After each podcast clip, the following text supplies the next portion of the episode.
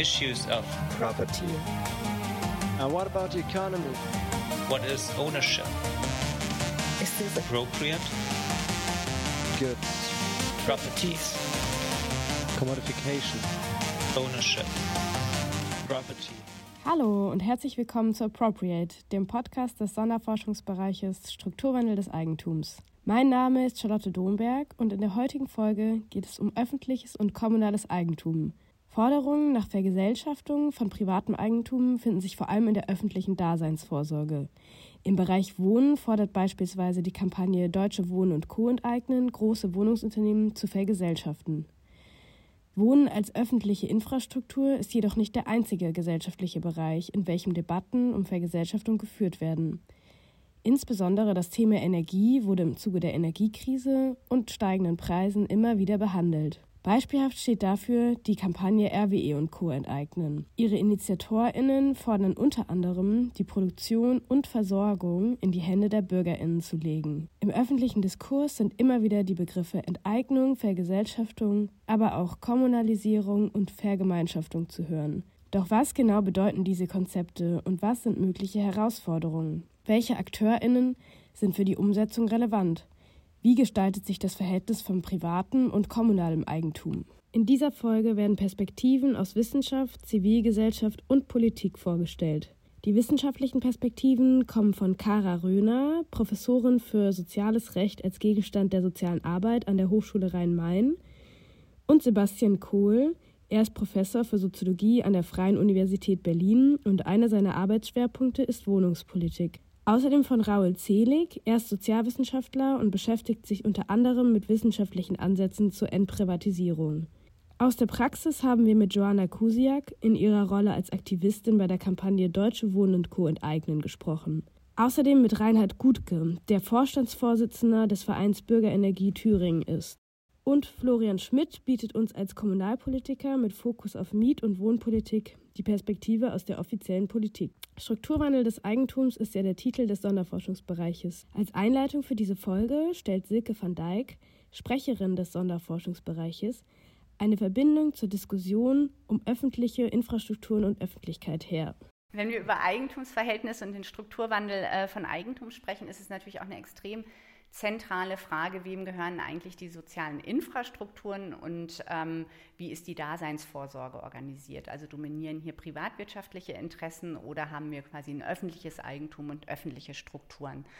Ähm, vor dem Hintergrund äh, war es uns ein Anliegen, in der aktuellen Situation mit den äh, ja, brennenden, in Anführungsstrichen, Entwicklungen im Bereich von Energie, aber auch im Bereich des Wohnens mit der Explosion von Miet- und aber auch Kaufpreisen, uns die Felder Wohnen und Energie genauer anzugucken.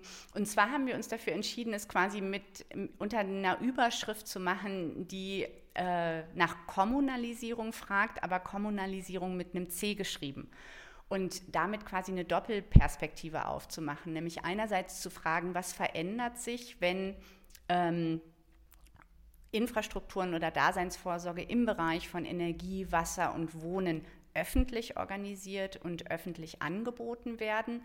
Und wo sind aber auch vielleicht Grenzen einer derart kommunalen öffentlichen Infrastruktur im Hinblick auf Partizipation und Mitbestimmung durch die Bürgerinnen. Und deshalb das C, also zu fragen, wie kommt die Community rein in das, was kommunale öffentliche Infrastrukturen sein könnten.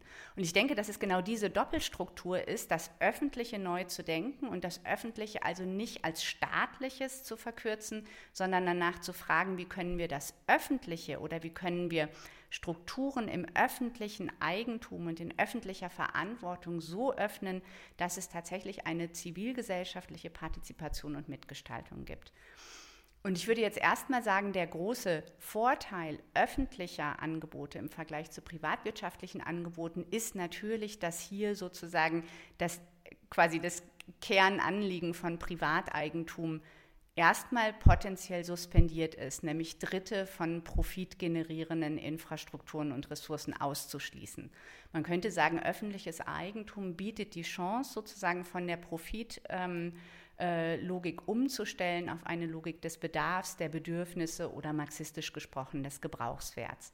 Und das ist natürlich ein eine ganz, ganz zentrale Stärke.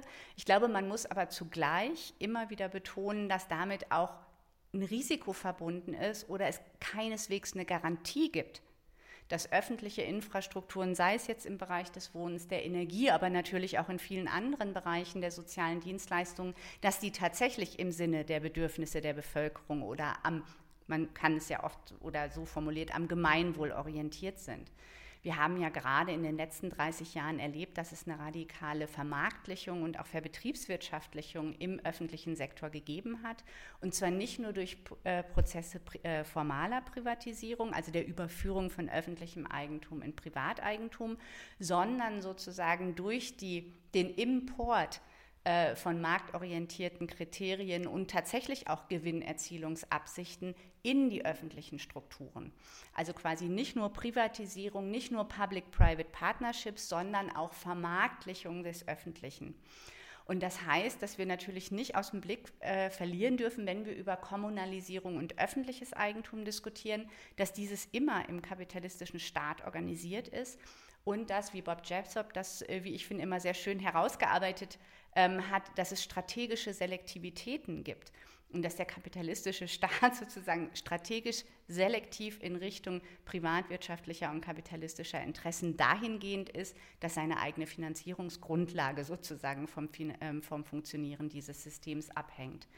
Das heißt, wenn wir darüber sprechen wollen, dass und wie öffentliche Infrastrukturen und öffentliche Daseinsvorsorge tatsächlich bedarfs- und bedürfnisorientiert ähm, organisiert ist, müssen wir auch fragen, wie, was braucht es, was braucht es auch für Formen von Gegenmacht von unten, um diese strategischen Selektivitäten zu verschieben.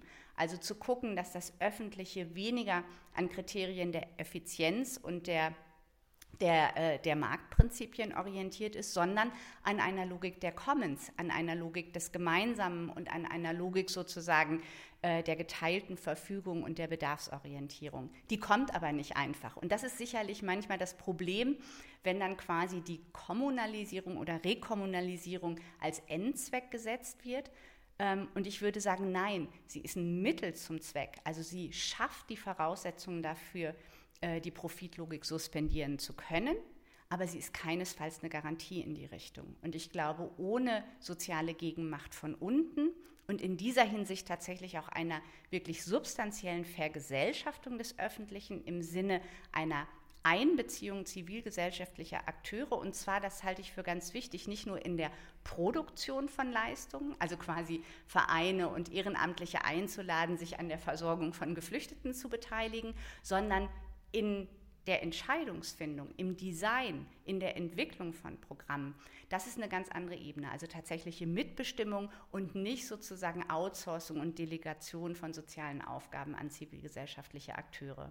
Und das wird ohne eine Gegenmacht nicht gehen, die strategischen Selektivitäten eben zu verschieben, dass die Diskussion wegkommt von Public-Private Partnerships oder der Frage, wie kann die öffentliche Verwaltung möglichst Effizienz im Sinne effizient im äh, Sinne marktorientierter Kriterien funktionieren, hin zu einer Logik von Public Civil Society oder auch Public Commons Partnership, wo eben danach gefragt wird, wie öffentliches Eigentum eigentlich so etwas wie die Grundlage für Gemeineigentum werden kann. Also in dem Sinne, dass diejenigen, die von den Verhältnissen betroffen sind, darüber verfügen, wie sie gestaltet werden. Demokratiepolitische Aspekte müssen bei der Diskussion um öffentliches Eigentum also auch mitgedacht werden. Warum ist es aber notwendig, über die Kommunalisierung und Vergesellschaftung von Eigentum nachzudenken? Raoul Zelig erläutert, wie multiple gesellschaftliche Krisen und der historische Wandel von Eigentumsstrukturen die Debatte notwendig machen. Ich würde eigentlich sagen, das, was wir heute erleben an den ganzen vielfältigen Krisen, äh, kann man ja schon auch als einen Amoklauf, äh, einen sozialen und ökologischen Amoklauf des Kapitals interpretieren. Also die äh, ganze Welt in Wert zu setzen, um damit Gewinne zu erzielen, das bedeutet im Umkehrschluss ungeheure Zerstörung. Und wenn man diese Zerstörung stoppen will, ökologische Zerstörung, dann muss man dem Privateigentum oder dieser Verwertung des Privateigentums Grenzen setzen. Und dafür ist äh, gemeinschaftliches Eigentum eine Grundvoraussetzung. Das ist ähm, im Übrigen auch natürlich äh, eine demokratische Frage. Also historische ähm, Gesellschaften, die egalitärer waren und in deren gemeinsamer entschieden waren, haben natürlich ganz große, ähm, in diesen Gesellschaften hat das ganz große, Be hatten kommunale oder allmende Eigentumsformen ganz große Bedeutung. Also insofern würde ich sagen, aus demokratischen, ökologischen und sozialen Perspektiven ist die Gemein, ist das Gemeineigentum ein ganz wichtiger Schritt noch nicht die Lösung, aber ein ganz wichtiger Schritt. Und ähm, genau, es ist nicht nur eine bessere Form, sondern ich glaube, es ist auch eine Grundlage, ähm, um diese beschriebenen Zerstörungen zu stoppen. So würde ich das ausdrücken. Ich glaube, wir müssen uns ja nur ans 20. Jahrhundert erinnern, wie viele Infrastrukturen damals äh, gemeinwirtschaftlich waren oder kommunal betrieben waren und dass das oft besser funktioniert hat. Also ich als Kind hatte Schwimmbäder, die kosteten wenige Pfennige Eintritt. Ähm, bei Bibliotheken sehen wir das heute noch. Ähm, öffentlicher Nahverkehr war früher auch äh, viel billiger. Heute ist es ja auch wirklich auch eine Exklusionsfrage, dass sich viele den öffentlichen Nahverkehr nicht leisten können. Ähm, und äh, ja, also äh, was es für, für, für, Auseinandersetzungen im Augenblick gibt, naja, zum Beispiel Rekommunalisierung von Wassernetzen und Elektrizitätsnetzwerken. Ich glaube, da leuchtet auch sehr vielen Leuten ein. Äh, oder auch äh, der Kampf um die Eisenbahnnetze. Also das sind alles Dinge, wo man das ja sehr gut nachverfolgen kann. Großbritannien hat sich das Eisenbahnnetz verschlechtert, als es privatisiert worden ist. In der Schweiz, eigentlich ein relativ neoliberales Land, haben sie ein staatliches Eisenbahnnetz, was hervorragend funktioniert, wo sich alle nachsehen. Ähm, was weiß ich, auch bei den Elektrizitäts- und Gasversorgungsnetzwerken wird es auf einmal schlagartig die staatliche Hand wieder gestärkt, weil man sieht, dass es privatwirtschaftlich nicht so gut funktioniert. Also ich glaube, da ähm, fallen einem sofort Beispiele ein, die nicht weit entfernt sind. Und auch ähm, eine Eigentumsform, die man mal erwähnt haben sollte, sind die öffentlich-rechtlichen Anstalten. Das ist nämlich ganz interessant, wenn wir von Vergesellschaftung reden, dann müssen wir gar nicht immer in erster Linie von Verstaatlichung reden, sondern es gibt eben auch öffentlich-rechtliche Anstalten, Universitäten, äh, Medi öffentliche Medien, äh, Krankenkassen. Die, das sind Eigentumsformen, die eben sozusagen allen gehören, öffentlich sind, aber trotzdem nicht vom Staat kontrolliert sind. Das sind natürlich alles auch Einrichtungen, die demokratisiert werden müssen. Wir haben alle große Kritik an den öffentlich-rechtlichen Medien zu Recht. Aber wenn wir es vergleichen mit den Privatmedien in den Händen von Berlusconi, dann wird uns schon auch deutlich, wo der Vorteil dieser Unternehmensform liegt. Und bei den Universitäten, die sind zwar auch betriebswirtschaftlich neoliberal reorganisiert worden, aber auch da ist, glaube ich, ziemlich eindeutig, warum das äh, besser ist, als äh, eine Privatuniversität, äh, die Gewinne erwirtschaften muss oder soll. Zahlreiche historische und gegenwärtige Beispiele zeigen also die Vorteile von Kommunalisierung auf. Nun stellt sich die Frage danach, wie so etwas konkret aussehen kann. Der Blick auf das Thema Wohnen und den Wohnungsmarkt wirft auch die Frage nach bereichsspezifischen Vorteilen von kommunalem Eigentum auf. Gleichzeitig taucht in der Debatte auch immer wieder die Frage auf, wie realistisch umsetzbar die Vergesellschaftung von Wohnraum wäre. Sebastian Kohl stellt dieses Spannungsfeld dar. Ja, also ich spreche ein bisschen für Eigentum an Wohnraum. Ne? Also es geht um private versus öffentlich oder gemeinnützig gehaltene Wohnungen. Ne? Die Diskussion in Berlin, äh, soll jetzt äh, Wohnraum enteignet werden zugunsten von kommunalem äh, oder eben Landeseigentum oder soll es in privater Hand bleiben? Und im Fall von Wohneigentum ähm, ist es generell so, dass also städtisches Wohneigentum zum Beispiel Städten viel stärkeren Eingriff in die Allokation von Wohnraum äh, ermöglichen würde. Also ähm, ärmere Mieter könnten viel einfacher als zum Beispiel derzeit über Belegungsbindungszukäufe äh, in äh, Mietwohnungen äh, platziert werden ähm, der Wohnungsbestand könnte besser gemanagt werden als ähm, über Anreize, die man dem privaten Sektor äh, machen muss.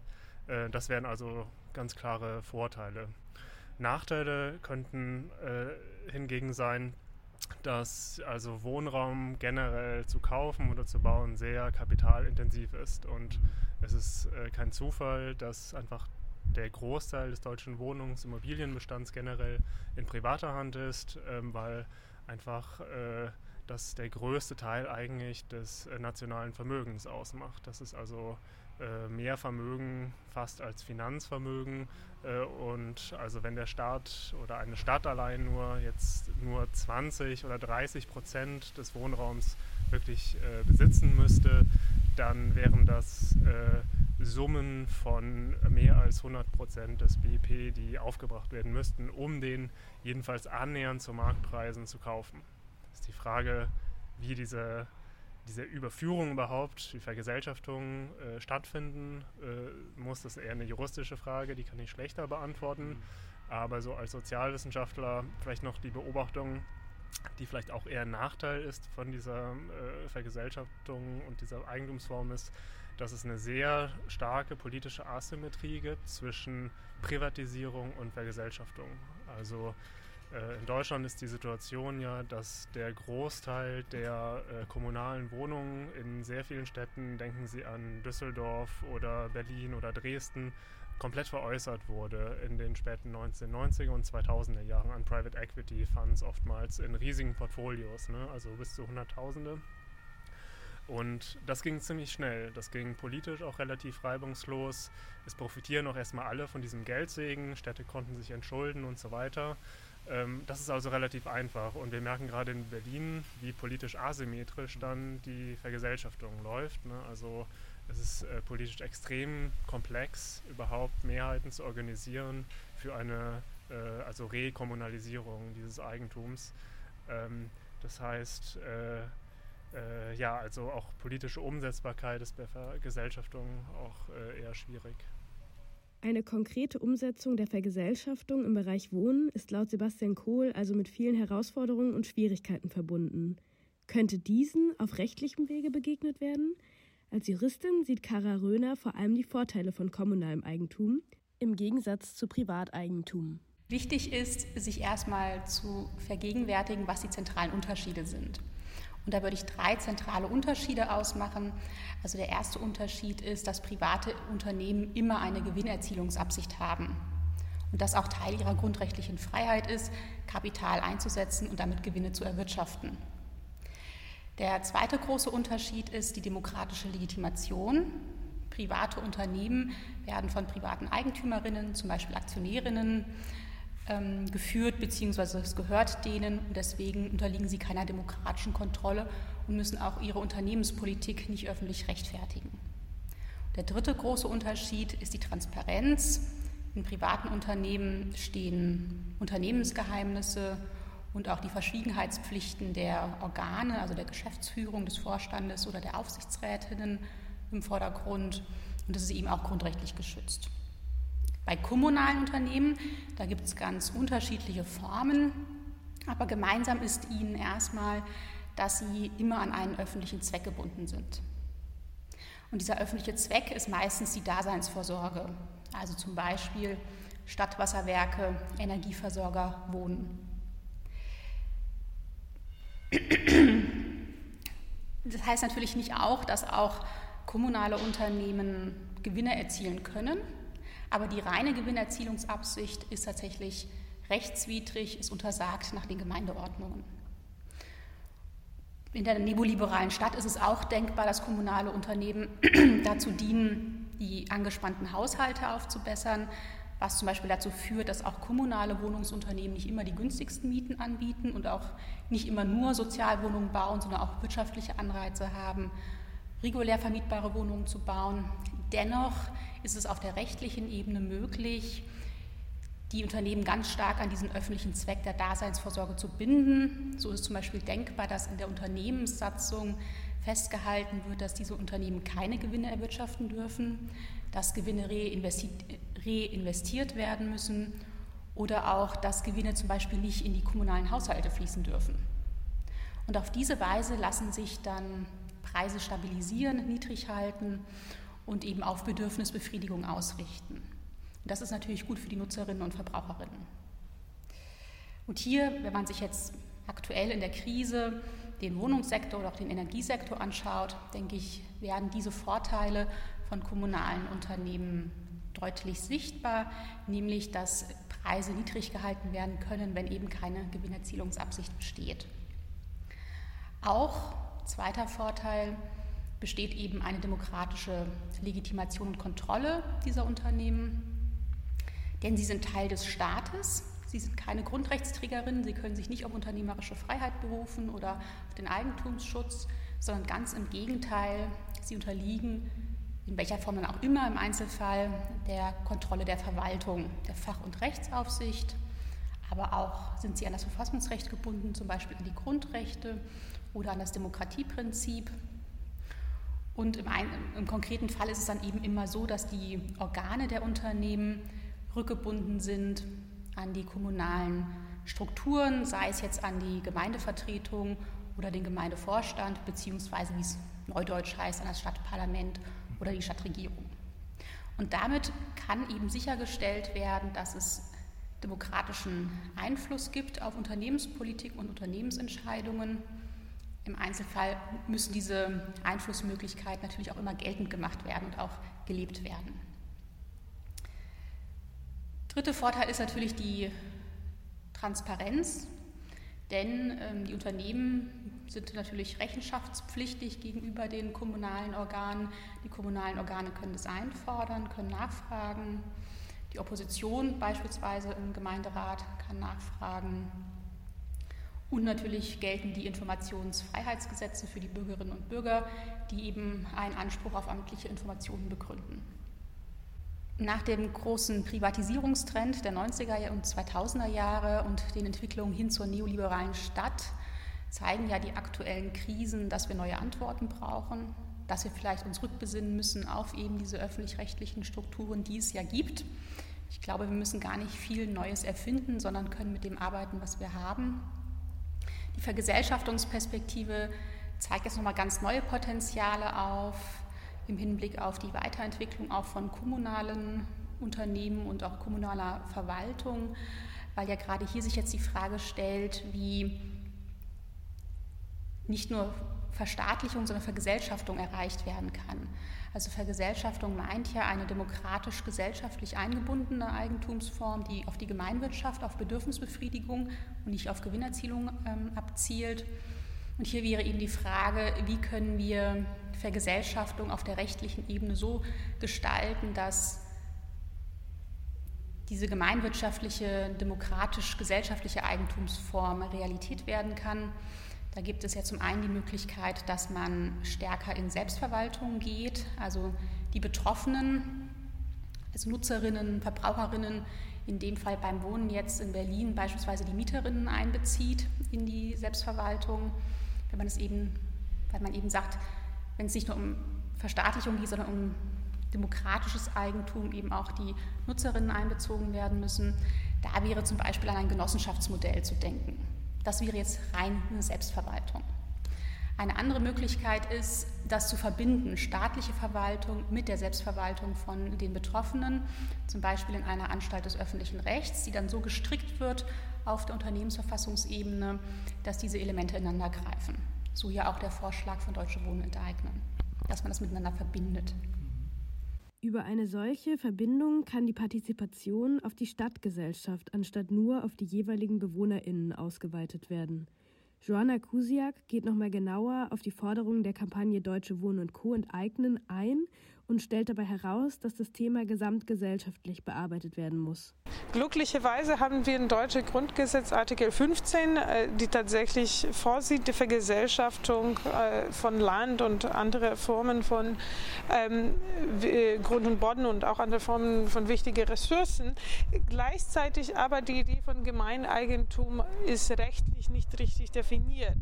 Das bedeutet, die größte ähm, Herausforderung ist wirklich, das neu zu denken, wie das konkret aussieht.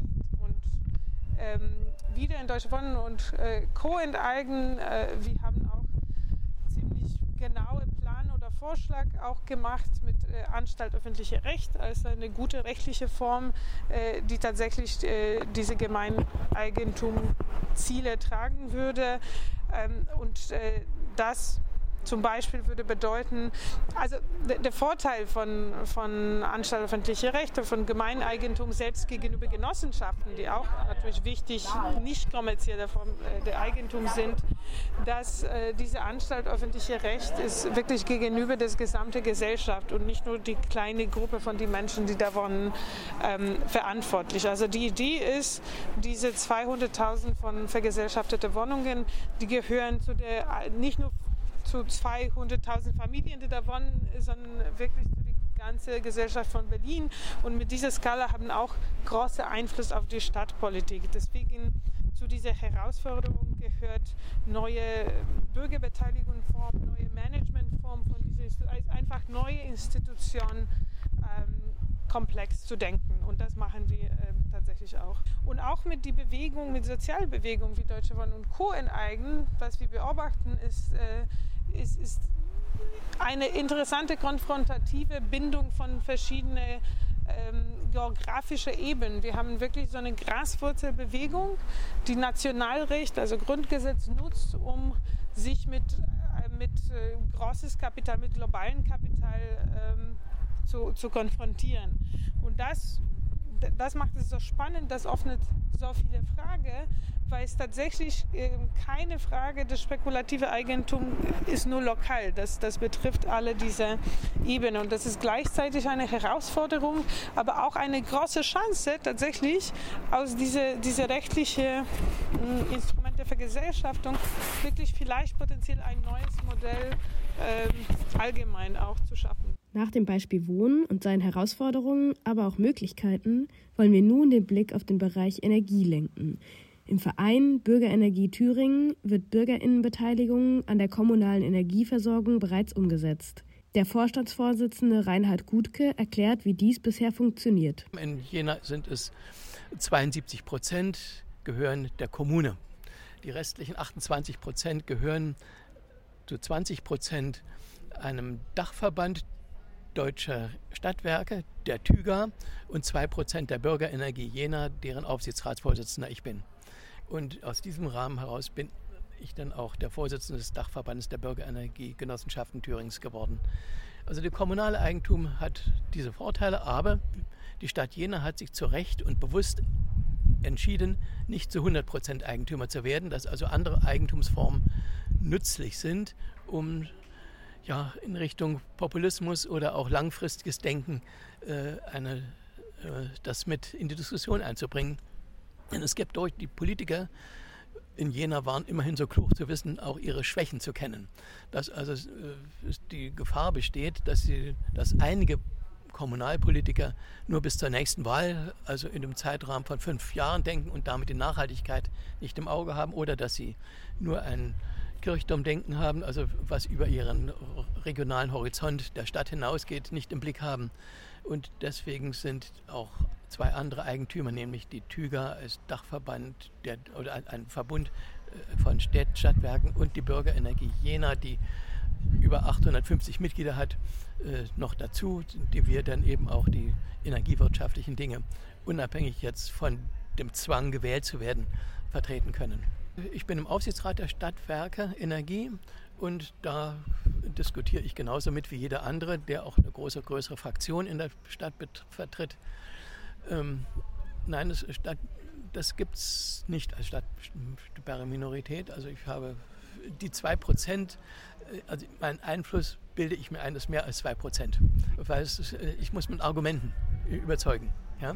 Und, und nicht mit den 2% Anteilen. Wir hätten gerne mehr als 2%. 2% hört sich wenig an, sind aber eben 8,5 Millionen Euro gewesen, da der Gesamtwert 450 äh, Millionen Euro war im Ertragswertgutachten festgestellt, als ähm, 2011 die E.ON herausgekauft worden ist. Es geht ja hier bei der Konferenz auch um Vergesellschaftung, Enteignung und so weiter.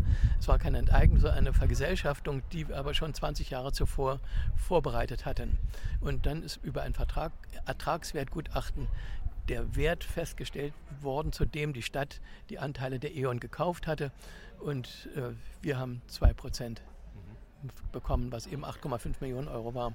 Also das ist mit dem Ertragswertgutachten klar gelaufen und geregelt. Äh, ja, aus der Bevölkerung, jeder, wie gesagt, sind 850 Mitglieder. Die sind, nehmen das auch als eine Geldanlage an, natürlich, hat einen finanziellen Aspekt, aber es geht eben um die sozialen und ökologischen äh, Ziele, die wir verfolgen und was mir am wichtigsten ist, die Demokratisierung der Energiewirtschaft.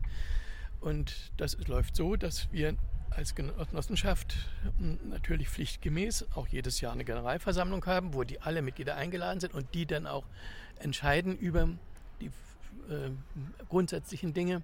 Und wir machen viermal im Jahr eine öffentliche, und da sind nicht nur die 850 Mitglieder, sondern alle Bürgerinnen und Bürger eingeladen, äh, Veranstaltung im Rathaus zu energiepolitischen Fragen, wo ich dann die leitenden Vertreter der Stadtwerke zu spannenden Fragen einlade. Äh, also es gehört in Jena eben auch nicht nur die Energiewirtschaft, sondern auch die Wohnungswirtschaft zum Teil dazu. Also der größte Thüringer Wohnungsgesellschaft, die größte Wohnungsgesellschaft in Thüringen, die Jena Wohnen mit 14.000 Wohnungen, ist auch im Verantwortungsbereich von uns mit dazu gehörig. Also Energie und Wohnen ist bei uns in, eng gekoppelt. Und äh, damit sind alle eingeladen, daran mitzuwirken und die Entscheidungen über auch wie die Mieterhöhungen sind, dass über solche Dinge entscheiden wir dann mit. Ja, also es ist völlig klar, dass wir die Lösung im Ausbau der erneuerbaren Energien sehen. Das ist, und da ist es unsere spezielle Aufgabe als Bürgerenergiegenossenschaften, davon gibt es tausend in Deutschland, äh, die Akzeptanz vor Ort zu erhöhen durch dadurch, dass wir die regionale Wertschöpfung stärken. Dass also das nicht irgendwo abfließt in andere Regionen, sondern wirklich Landkreis, in der Stadt die Wertschöpfung verbleibt. Das ist also unser, unser Anliegen und das auch den Bürgerinnen und Bürgern hautnah zu erleben, dass sie selber Anteil haben können an dem günstigeren Strom, an dem günstigeren Gas. Und wir haben deswegen auch ein eigenes Stromprodukt entwickelt und so weiter, dass, das, äh, dass Bürgerinnen und Bürger sehen, es geht mit erneuerbaren Energien, äh, hat es eine Zukunft, die diese Probleme, die wir gegenwärtig haben, mit dem nicht fließenden Erdgas zum Beispiel, dass das gelöst wird, auch die äh, Atomenergie, das mit dem ungelösten Problem der Entlagerung, dass also wir dann vor Ort zeigen, es geht auch anders. Das ist unser Anliegen und das muss hautnah erlebt werden, zum Anfassen erlebt werden. Ja, äh, das ist äh, im Moment sieht es ja für größere Anlagen erneuerbare Energien, ich sage mal so die über 100 Kilowatt liegen, Leistung liegen Anlagen, sieht es ja recht günstig im Moment aus. Da wird ja jetzt auch über die Gewinnabschöpfung diskutiert. Das ist richtig. Wir finden das richtig, dass es gemacht wird und dass alle davon erfasst werden. Ähm, aber das heißt auch, dass äh, die Energiegenossenschaften, die jetzt in größere Anlagen bereits investiert haben, dass die auch jetzt ähm, richtig vorangehen können und ähm, den Strom auch so anbieten können, wie es günstiger wird. Im Moment noch nicht ist, weil äh, auch an, an, ein Teil noch an, an der Börse nachgekauft werden muss, weil die erneuerbaren Energienanlagen, gerade Sonne, weht, ist in der Nacht nicht und der Strom, äh, der Wind weht auch nicht immer. Wir müssen also Wasserkraft dazu kaufen und die handeln an der Börse. Also wir sind da noch nicht, wo wir hin wollen. Aber das kommunizieren wir auch den Bürgerinnen und Bürgern, dass wir jetzt aber die Chance haben, mehr äh, von eigener Produktion zu leben, eigener Energieproduktion zu leben. Im Bereich Energie gibt es also bereits Ansätze und eine konkrete Praxis. Herausforderungen werden diskutiert und können gelöst werden. Nach diesem Einblick wollen wir uns nun der Frage der politischen Umsetzung widmen. Florian Schmidt erklärt, wie erstens gemeinwohlorientiertes Wohnen auf Bezirksebene fokussiert und durchgesetzt werden kann und zweitens Räume für soziale und kulturelle Projekte im Sinne einer demokratischen Teilhabe der BewohnerInnen zur Verfügung gestellt werden können. Wir scannen quasi äh, den Bezirk ab nach Grundstücken, wo ein Entwicklungspotenzial ist und dann versuchen wir äh, eine Entwicklung dieser Standorte voranzubringen. Und in dem Kontext geht es dann immer um, auch um die Frage, was für eine Trägerschaft, was für eine Eigentumsform ähm, kommt am Ende dabei raus. Und jetzt müssen wir unterscheiden, dass wir einerseits eben, das war aber vor allem in diesem Bereich, den ich, den ersten Bereich, also das mit dem Wohnen, dass wir auch private Bestände haben, sowohl im Neubaubereich, also Brachflächen dann quasi, Baufelder, als auch im Bestand, wo wir sagen, wir wollen, dass die eigentlich in, in eine kommunale Hände kommen. Bei dem Infrastrukturthema, dem engeren Sozialinfrastruktur etc. Thema, Dort ist es selten so, dass wir sagen, da gibt es eine private Fläche, jetzt wollen wir die kommunalisieren. Dafür stehen schlicht auch kaum Instrumente zur Verfügung, weil ähm, es ein Unterschied ist, ob landeseigene Unternehmen oder Genossenschaften letztlich als Immobilienunternehmen erwerben oder ob der Staat sagt, ich kaufe jetzt eine Fläche, um da eine Kita zu bauen. Ähm, wir haben manchmal, haben es mal probiert, hin und wieder über Bauleitplanung, dass wir quasi über einen B-Plan da rankommen, aber es sind sehr komplizierte Verfahren, da, bis man da dann zur Enteignung kommt, da können dann zehn Jahre vergehen und da braucht man, das sind so viele Voraussetzungen zu erfüllen. Das geht schwierig und vor allem geht es deshalb auch nicht, weil man nur dann äh, quasi ins Eigentum eingreifen darf und das tut ein B-Plan dann eben, wenn man als Kommune an anderer Stelle gar nicht mehr anders kann, also mit eigenen Grundstücken. Und das nachzuweisen ist sehr kompliziert, weil es gibt immer irgendwelche Möglichkeiten, auch was nachzuverdichten oder, ne, oder andere Nutzer, Drittnutzer teilweise von eigenen Flächen runterzunehmen, wo man halt was vermietet hat an Projekte, die jetzt nicht im engeren Sinne Infrastruktur sind.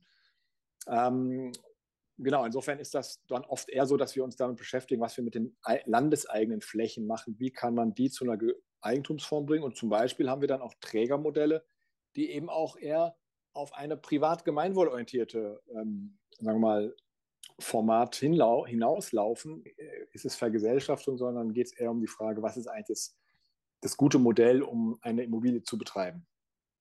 Also ich bin eigentlich jetzt nicht derjenige, der immer zwischen kommunal im Sinne von staatlich und privat unterscheidet, sondern mir geht es um gemeinwohlorientierte Immobilienbewirtschaftung. Und da haben wir mal eine Studie gemacht, ähm, die auch öffentlich zugänglich ist und haben so eine, einen sogenannten Gemeinwohlkreis gebildet. Das ist ein recht ja, komplizierter Kriterienkatalog, der aber der, sehr deutlich macht, ähm, dass Gemeinwohl eben etwas ist, das, das kann man nicht ähm, sozusagen errechnen direkt, sondern da gibt's, muss man Kriterien mal diskutieren, festlegen und dann wird man immer jedes einzelne Projekt äh, quasi einordnen müssen.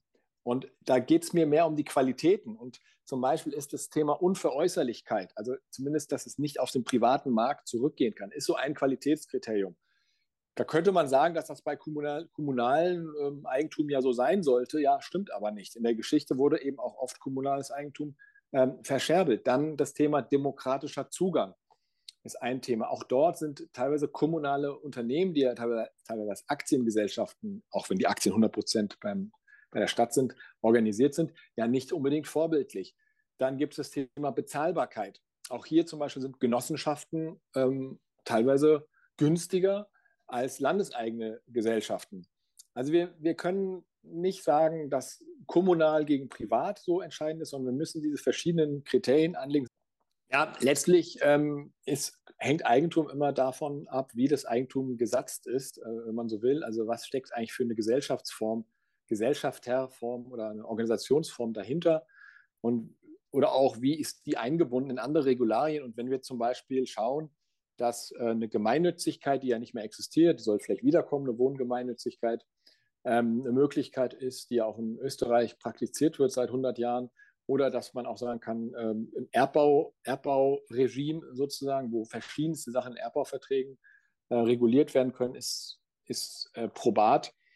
Dann sind das so Ansätze, die man immer, also wo, wo immer im Einzelfall oder sagen wir mal von Kommune zu Kommune Regelwerke entstehen, die wahrscheinlich nie perfekt sind, aber daran zu arbeiten, das ist eigentlich das Spannende.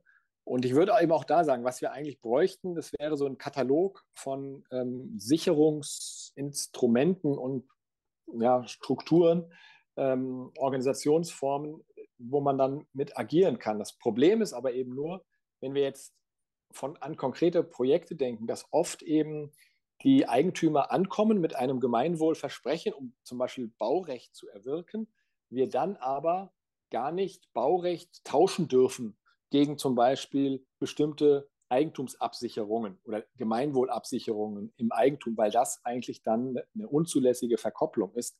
Das bedeutet, kooperative Stadtentwicklung muss viel früher ansetzen, als wenn man jetzt Baurecht schon am Verhandeln ist und müsste eigentlich da ansetzen, dass die Zivilgesellschaft selber so eine Art Lobby hat, ähm, die, die quasi erstmal Eigentümer, die erstmal kommerziell unterwegs sind, ja, auf die richtige Bahn lenkt und dann würde man quasi mit schon einem vielleicht Vertrag oder mit einer schon einem Gemeinwohl, was schon abgesichert ist, ankommen zur Kommune und dann würde bestimmt hin und wieder die Kommune bereit sein, auch sehr großzügig Baurechte zu gewähren, weil sie eben, ne, wenn, ich, wenn ich in ein Krankenhaus gebaut werden muss, dann bin ich ja auch orientiere ich mich ja auch einzig am Bedarf und sage nicht, ähm, jetzt ist mir aber der Schatten zu viel. Also diese Kommunalisierung, die ich mit C gerne äh, geschrieben sehe, weil da eben das, das Common im Englischen drin steckt.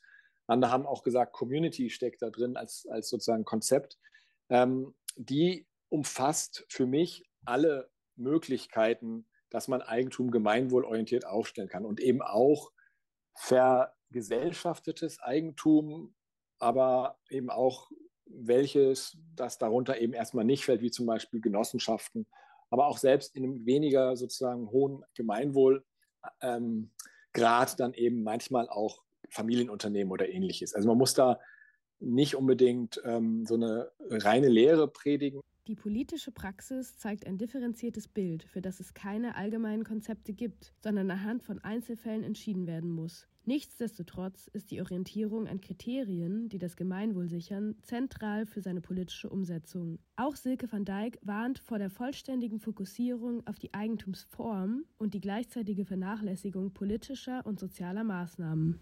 Ich glaube zugleich, ähm, dass es wichtig ist, darüber zu diskutieren, wenn wir über Kommunalisierung und ähm, die Überführung zum Beispiel von Energie- oder Wasserversorgung oder Wohnraum in öffentliches Eigentum äh, sprechen. Und das zeigt sich ja auch schon an der Vergesellschaftungsperspektive, dass wir nicht bei so einem Eigentumsmonismus verhaftet bleiben dürfen. Also davon auszugehen, man müsse nur die Eigentumsform ändern und schon sei das Problem gelöst.